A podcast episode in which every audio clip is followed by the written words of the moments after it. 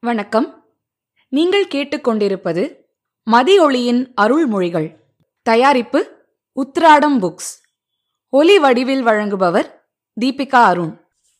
அகம் அழிந்ததும் பூரணம் புத்தகத்திலிருந்து ஒரு அத்தியாயம். பக்தி எளிமையின் படிக்கட்டுகளில்தான் ஏறி வர வேண்டும். அது வரும் பாதை எப்படி வேண்டுமானாலும் இருக்கலாம். பாய்ந்து ஓடி விழும் அருவி நீராகவும் அது பழக்கமாகலாம். மேய்ந்து வரும் பசுமை எண்ணங்களாகவும் அது பரவி கிடக்கலாம். தாழ்ந்த மனப்பான்மையால் தன்னை தனிமைப்படுத்திக் கொள்வது எளிமை பண்பல்ல. தகுதியை நிர்ணயிப்பவன் அந்த தயாபரன். அந்த தகுதிக்கு தன்னை உயர்த்திக் கொள்ள வேண்டுமென்று கூட நாம் தவிக்க வேண்டாம். எந்த தாமதத்துக்கும் நாமே தார்மீக பொறுப்பேற்க வேண்டும். விரைந்தளிக்க வேண்டும் என்றுதான் அவனும் விரும்புகிறான். ஆனால் அதற்குரிய வேளைதான் எல்லா விளையாட்டையும் விளையாடி பார்த்து விடுகிறது. வெறுப்பினால் மட்டும் பொறாமை விளைவதில்லை. அளவுக்கதிகமான அன்பு கூட சில வேளைகளில் பொறாமைக்கு புது மகுடம் சூட்டிவிடுகிறது. அன்பை ஏற்கும் பாக்கியம் பெற்றவர் ஒருவரே அவரே இறைவன். அவரிடம் கொள்ளும் அன்பில் என் அன்பு உயர்ந்ததா? உன்னுடைய அன்பு உயர்ந்ததா? என்று ஒப்பு நோக்க முயலும் போதே ஒருவித பொறாமை உணர்வு அங்கு புத்துயிர் பெறுகிறது. எந்த ஒரு நிகழ்ச்சியையும் நடத்தி காட்டியே நமக்கு புரிய வைக்கிறான் இறைவன். சற்று இருள் படர்ந்த அந்த உள்ளங்களில் அதுதான் புது வெளிச்சத்தை பரப்புகிறது. காரணமாகவும் அவனே இருந்து காரியங்களை நிகழ்த்தி வரும் கண்ணபிரானின் அருட்செயல்கள் எப்போதும் கருத்துக்கு விருந்துதானே? இறைவன் நிகழ்த்தும் நாடகங்களுக்கு சிக்கல்கள் ஏற்படுத்தி முடிச்சு போட்டு கலகம் விளைவிப்பவர் நாரதர். ஆனால் அந்த சிக்கலை அவிழ்ப்பவரும் அவரே. நாரதர் கலகம் நன்மையிலேதான் முடியும். ஜீவாத்மாவும் பரமாத்மாவும் ஒன்றிய நிலையில் எத்தனையோ கோபியர்களுக்கு பரந்தாமன் பரம புருஷனாக அமைந்து அவன் நடத்தும் பற்பல அற்புதங்களைக் கண்டு பரவசமடைந்தார் நாரதர். இருந்தாலும் ருக்மணியிடமிருந்து அன்றைய நாடகத்தை துவங்க நாரதர் தீர்மானித்தார். சிறந்த உத்தமியான ருக்மணியின் இல்லத்திற்கு வந்தார். அன்புடன் நாரதரை வரவேற்ற போதும் ருக்மணிக்கு நாரதரிடம் இயல்பாகவே தோன்றக்கூடிய சந்தேகம் இருந்தது. என்ன விசேஷம் நாரதரே? என்றாள் ருக்மணி. எப்படி சொல்வது என்று ஒரு கணம் யோசித்தார். அம்மா இந்த இடம் இந்திரலோகத்தை விட அழகாகவும் செழுமையாகவும் இருக்கிறது. தாங்கள் மிகவும் கொடுத்து வைத்தவர்கள் என்று பீடிகையை துவங்கினார் நாரதர். எல்லாம் கண்ண பரமாத்மா அருள். எங்கும் அவர்தானே நிறைந்திருக்கிறார்? பரவசத்துடன் பதில் கூறினாள் ருக்மணி. அது சரி இப்போதுதான் நான் பாமாவின் வீட்டுக்கு சென்று வருகிறேன். பாரிஜாத மரத்தை பார்த்தேன். எவ்வளவு அழகாக கம்பீரமாக அவரது மாளிகைக்கு புது சோபையளித்து வளர்ந்து காயும் கனியுமாக காட்சியளிக்கிறது இந்த பாரிஜாத மரம் பாமா வீட்டில் இருப்பதால் பாமாவுக்கு தனி மதிப்பும் கௌரவமும் இருக்கிறது. மக்கள் அதை பற்றி அவ்வளவு பெருமையுடன் பேசுகிறார்கள். நாரதரின் தொடர் விளக்கங்கள் ருக்மணியை சற்றும் பாதிக்கவில்லை. எங்கிருந்தால் என்ன? பாரிஜாதம் எல்லோருக்கும் உரியதுதானே? பகவானின் முதன்மை இல்லத்தரசிகளாகிய எங்களுக்கிடையில் எந்த ஏற்றத்தாழ்வும் எண்ணிக்கொள்வது தவறு என்றாள் ருக்மணி. அதையேதான் நானும் சொல்கிறேன். இறைவனது முதல் மனைவியாகிய தங்கள் இல்லத்தில் இந்த பாரிஜாத மரம் வைக்கப்படாமல் ஏன் இளையவளாகிய பாமா வீட்டில் வைக்கப்பட வேண்டும் என்ற எண்ணத்தில் மக்கள் குழப்பமடைந்திருக்கிறார்கள். அவர்களுக்கு ஏற்பட்ட அதிர்ச்சியை தெரிவிக்கவே நான் உங்களிடம் வந்தேன். மற்றபடி அந்த பாரிஜாத மரத்தில் உங்களுக்கில்லாத அக்கறை எனக்கு எதற்கு? வருகிறேன் அம்மா நாராயணா. என்று கூறியபடியே நாரதர் அவ்விடம் விட்டு நகர்ந்தார். தெளிந்த நீரோடை போன்றிருந்த ருக்மணியின் மனதை நாரதர் எப்படியோ கலக்கிவிட்டார். பொறாமை அங்கு பூபாளம் பாட ஆரம்பித்து விட்டது அடுத்த காட்சிக்கு இவர்களை நகர்த்திச் செல்ல இது போதுமே நாரதருக்கு. பாமாவிடம்தான் இந்த பாரிஜாத புஷ்பம் இருக்க வேண்டுமா? அது என் மனதுக்கு மிகவும் வேதனை அளிக்கிறது. என்று தன் உள்ள பொறுமலை ருக்மணி கிருஷ்ணரிடம் எடுத்துக் கூறிவிட்டார். நாரதர் நிகழ்த்திய நாடகம் பகவானுக்கு புரிந்துவிட்டது. எப்படி ருக்மணியின் ஆத்திரத்தையும் அகம்பாவத்தையும் அவளது மனதிலிருந்து விரட்டுவது என்று அவர் சிந்தித்தபோது கருடன்தான் அவரது மனக்கண் முன் தோன்றினார். ஆம் கருடருக்கு தான் மட்டுமே பகவானை சுமந்து செல்லும் தகுதி படைத்த சிறந்த பக்தன் என்றும் கர்வம் சற்று அதிகமாகவே இருந்தது. ருக்மணி கருடர் இருவருக்குமே அவர்களது தவறான மனப்போக்கை மாற்ற ஒரு நிகழ்ச்சியை நடத்த முடிவு செய்தார் கண்ணன். கண்ணன் நினைத்தார் உடனே கருடன் அங்கு வந்துவிட்டார்.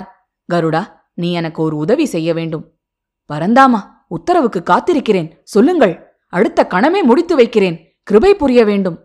கருடாழ்வார் வாய் பொத்தி பவ்யமாய் பிள்ளை கண்ணனுக்கு பதிலளித்தார். ஆஞ்சநேயரை உனக்கு தெரியும் அல்லவா? அவரை நீ இங்கே அழைத்து வர வேண்டும். கருடர் பலமாக சிரித்தார்.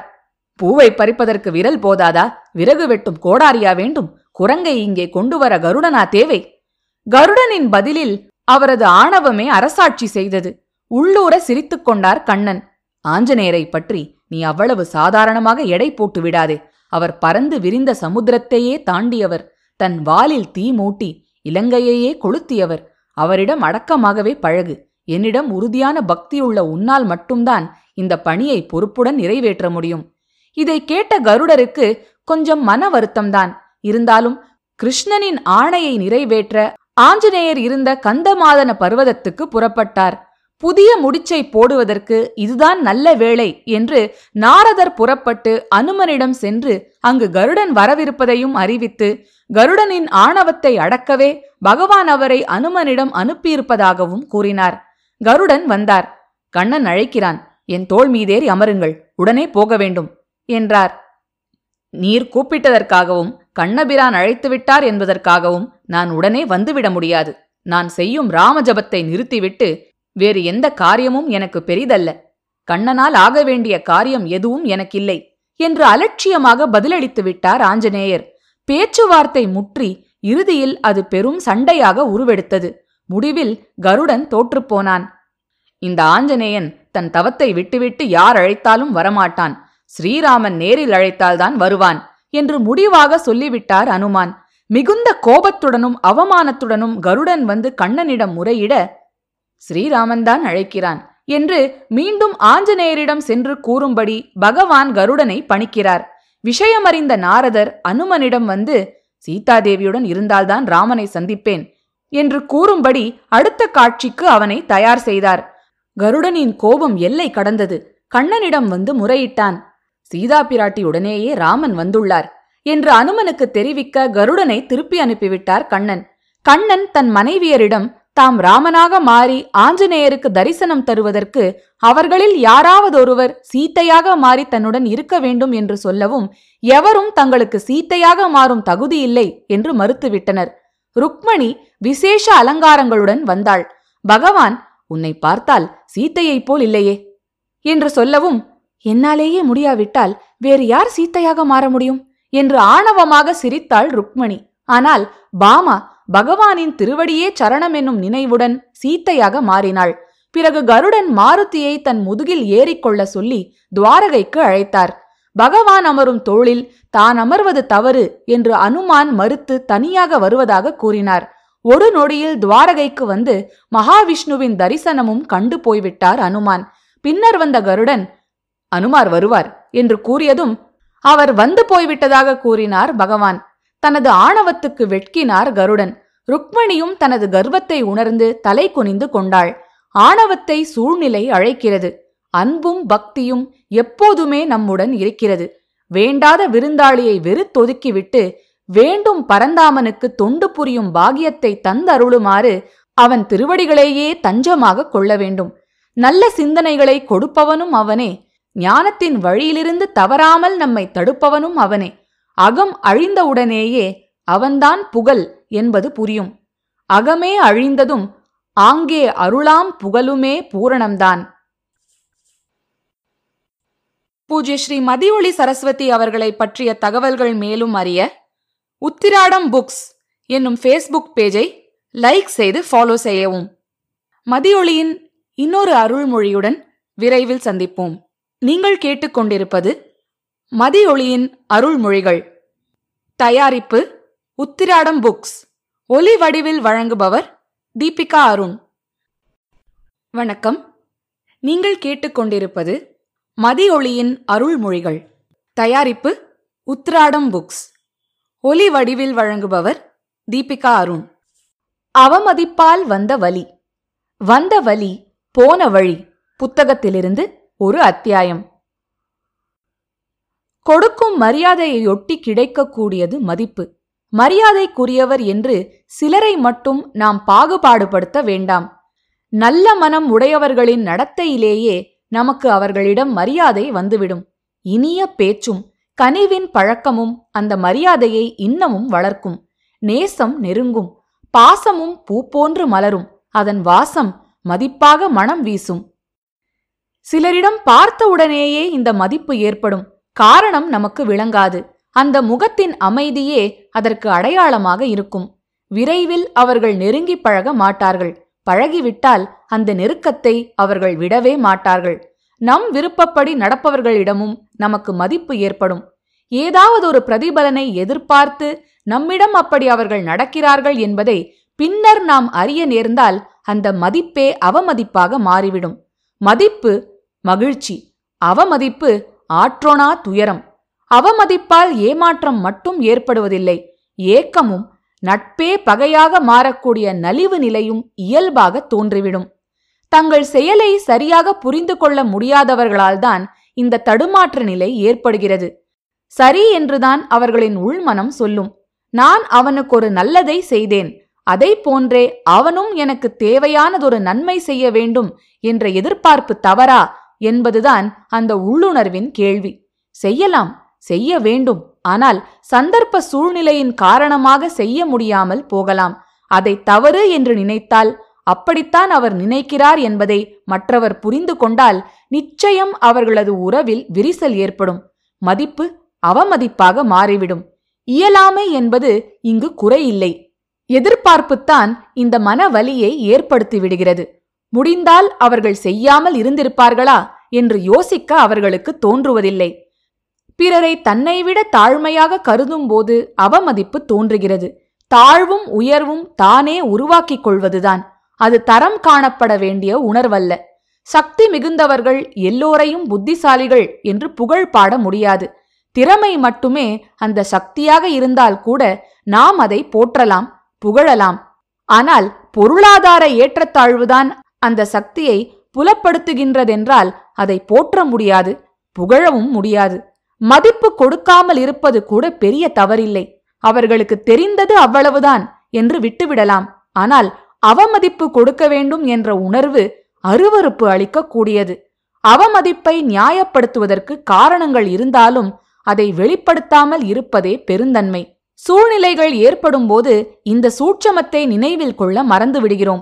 வலியை வரவழைத்துக் கொள்கிறோம். சமுதாயத்தில் தனக்கென ஒரு பெயரும் புகழும் பெறுவதற்கு ஒருவர் மிகவும் கடினமாக உழைக்க வேண்டும். அவர் உழைப்பில் உண்மை வேண்டும் உறுதி வேண்டும். ஒருவரை மற்றவர் மிஞ்ச முனைவதே வாழ்க்கையின் வேகம். இதுவே போட்டி என்ற புது பெயர் கொள்கிறது.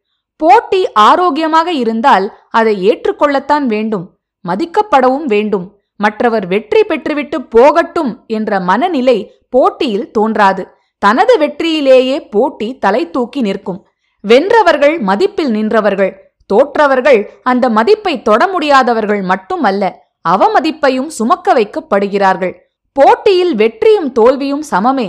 தோற்றவர்கள் வெற்றியின் இலக்கை மட்டுமே மனதில் லட்சினையாக கொள்ள வேண்டும். எந்த மதிப்பை மனிதன் வேண்டுகிறானோ அந்த மதிப்பை அளிப்பவனும் எல்லா மதிப்புக்கும் உரியவனாக இருப்பவனும் அந்த இறைவன் ஒருவனே. எந்த மதிப்பையும் அவன் எதிர்பார்ப்பதில்லை. ஆனால் உள்ளத்தாலும் உடலாலும் எல்லா மதிப்பையும் நாம் அவனுக்கு அளிக்கிறோம். கேட்காமல் பெறும்போது அது உயர்வாக போற்றப்படுகிறது. கிடைக்கும் என்று முன்னரே தெரிந்துவிட்டால் அதை அடைவதிலுள்ள ஆர்வமும் அவசரமும் நமக்கு குறைந்துவிடும். மதிப்பு வரும். வரட்டும். பொறுமையாக காத்திருக்கலாம். தவறில்லை. அதை பெற்ற பின் இழக்கும் சூழ்நிலைக்கு நாம் நம்மை இழுத்துச் செல்ல வேண்டாம். அவமதிப்பு செய்வது அநாகரீகம். அதனை அடங்கி ஏற்றுக்கொள்வதும் அவமானம். பிறர் கொடுக்காமல் தானே ஏற்றுக்கொள்ளும் மதிப்புக்கு தனி துணிச்சல் வேண்டும். அது தற்பெருமையல்ல. தன்னம்பிக்கை. அந்த தன்னம்பிக்கை வாழ்த்தப்பட வேண்டும் வணங்கப்பட வேண்டும். இப்படிப்பட்ட மாவீரர்தான் ஆஞ்சநேயர். ராமதூதனாக எப்போதும் ராமபிரானின் நினைவிலேயே மூழ்கி தன்னை மறந்தவர். அறிவில் நிகரற்றவர். ஆற்றலில் அளவிட முடியாதவர். துணிவு அவர் தோள்களை என்றும் சொந்தம் கொண்டிருக்கும். பயத்தை பயப்பட வைப்பவர். சொல்லின் செல்வர் ஆஞ்சநேயர். தூய்மையில் தூணாக நிற்பவர். ராமநாமத்தை செவியுறும் இடம் எங்கனும் தானே சென்றமர்ந்து அந்த ஆனந்தத்தில் அகமகிழ்ந்திருப்பவர். இலங்கையில் அடைக்கப்பட்டிருந்த சீதா பிராட்டியை கடல்களை கணநேரத்தில் தாண்டி அசோகவனத்தில் கண்டு அந்த மகிழ்ச்சியை ராமபிரானுக்கு அறிவிக்க அன்னை அளித்த கணையாழியுடன் திரும்பி அண்ணலுக்கு ஆறுதல் அளித்தவர் ஆஞ்சநேயர். தவறு செய்தவன் தண்டிக்கப்பட வேண்டும். ஆனால் மாற்றார் மனைவியை அபகரித்து மாபாதகம் செய்த ராவணனுக்கும் மனம் திருந்த ஒரு வாய்ப்பு அளிக்க வேண்டும் எனும் உறுதி பூண்டு அஞ்சனை மைந்தனையே அதற்கு தூதுவனாக அனுப்பினார் அண்ணல் ராமச்சந்திர மூர்த்தி ராமபிரானுக்கு மட்டுமே தன்னை முழு அடிமையாக மாற்றிக்கொண்டு ஐயனின் ஆணையை ஏற்று இலங்கைக்கு விரைந்தார் ஆஞ்சநேயர். காவலாளியிடம் தாம் ராமதூதுவனாக வந்த செய்தி சொல்லி அனுப்பியும் தூதுவனுக்கு உரிய மரியாதையை இலங்கேசன் அவருக்கு அளிக்கவில்லை. அவன் அளித்த ஏளனங்களால் வாயு புத்திரன் இழைக்கவில்லை. சரியாசனம் தரப்படாத சபையில் தன் பெரு வாளை சுழற்றி கோபுரமாக உயர்த்தி ராவணனின் அரியாசனத்துக்கும் உயர்ந்ததொரு ஆசனத்தை அனுமன் உருவாக்கிக் கொண்டான். அதிர்ந்து போன இலங்கையர்கோன் தான் அனுமனுக்கு அளித்த அவமதிப்பின் வலியை தானே தன் உள்ளுணர்வில் பெற்றான். அவமதிப்பு என்பது அவன் நினைப்பு. கொடுத்ததாக தான் நினைத்த அவமதிப்பை அவனே பெற்றதாக உணர்ந்ததும் அவன் மேலும் துடித்தான். சங்கிலிகளால் இழுத்து பிணைத்து ஆஞ்சநேயன் வாலில் பெரும் சுருளாக துணிகள் சுற்றி அதனில் தீயை பற்ற வைத்தனர் அரக்கனின் பணியாளர்கள். அஞ்சவில்லை ஆஞ்சநேயன். ஸ்ரீராமா என்று உறக்க குரல் கொடுத்து கொண்டே தன்னை பிணைத்த சங்கிலிகளை நொடியில் நொறுக்கினார். கொழுந்து விட்டெறியும் வாளை சுழற்றிக் கொண்டே வான் வெளியில் எழுந்து இலங்கை மாநகரையே அந்த தீயால் கொளுத்தினார். அவமதிப்பு பெற்றவனுக்கு எந்த வலியும் கொடுக்க முடியவில்லை. அதை கொடுத்தவனுக்குத்தான் குமுறும் எரிமலை குழம்பை கொட்டிக் கொடுத்தது. ராமனை துச்சமாக எண்ணி அவமானப்படுத்துவதாக கற்பனை செய்து கொண்டு அவரது தூதனை அவமதித்தது அணைக்க முடியாத பெரும் தீ நாக்குகளுக்கே இலங்கை மண்ணை ஆகாரமாக்கியது. அவமதிப்பளித்தால் சுயமதிப்பு சுருங்கும் சோகத்தின் பதிப்பு நெருங்கும் வேகத்தின் சோதிப்பு விளங்கும் அவமதிப்பை விட்டுவிட்டால் பெருமை துலங்கும். பூஜ்ய ஸ்ரீ மதியொளி சரஸ்வதி அவர்களை பற்றிய தகவல்கள் மேலும் அறிய உத்திராடம் புக்ஸ் என்னும் ஃபேஸ்புக் பேஜை லைக் செய்து ஃபாலோ செய்யவும். மதியொளியின் இன்னொரு அருள்மொழியுடன் விரைவில் சந்திப்போம். நீங்கள் கேட்டுக்கொண்டிருப்பது மதியொளியின் அருள்மொழிகள். தயாரிப்பு உத்திராடம் புக்ஸ். ஒலி வடிவில் வழங்குபவர் தீபிகா அருண்.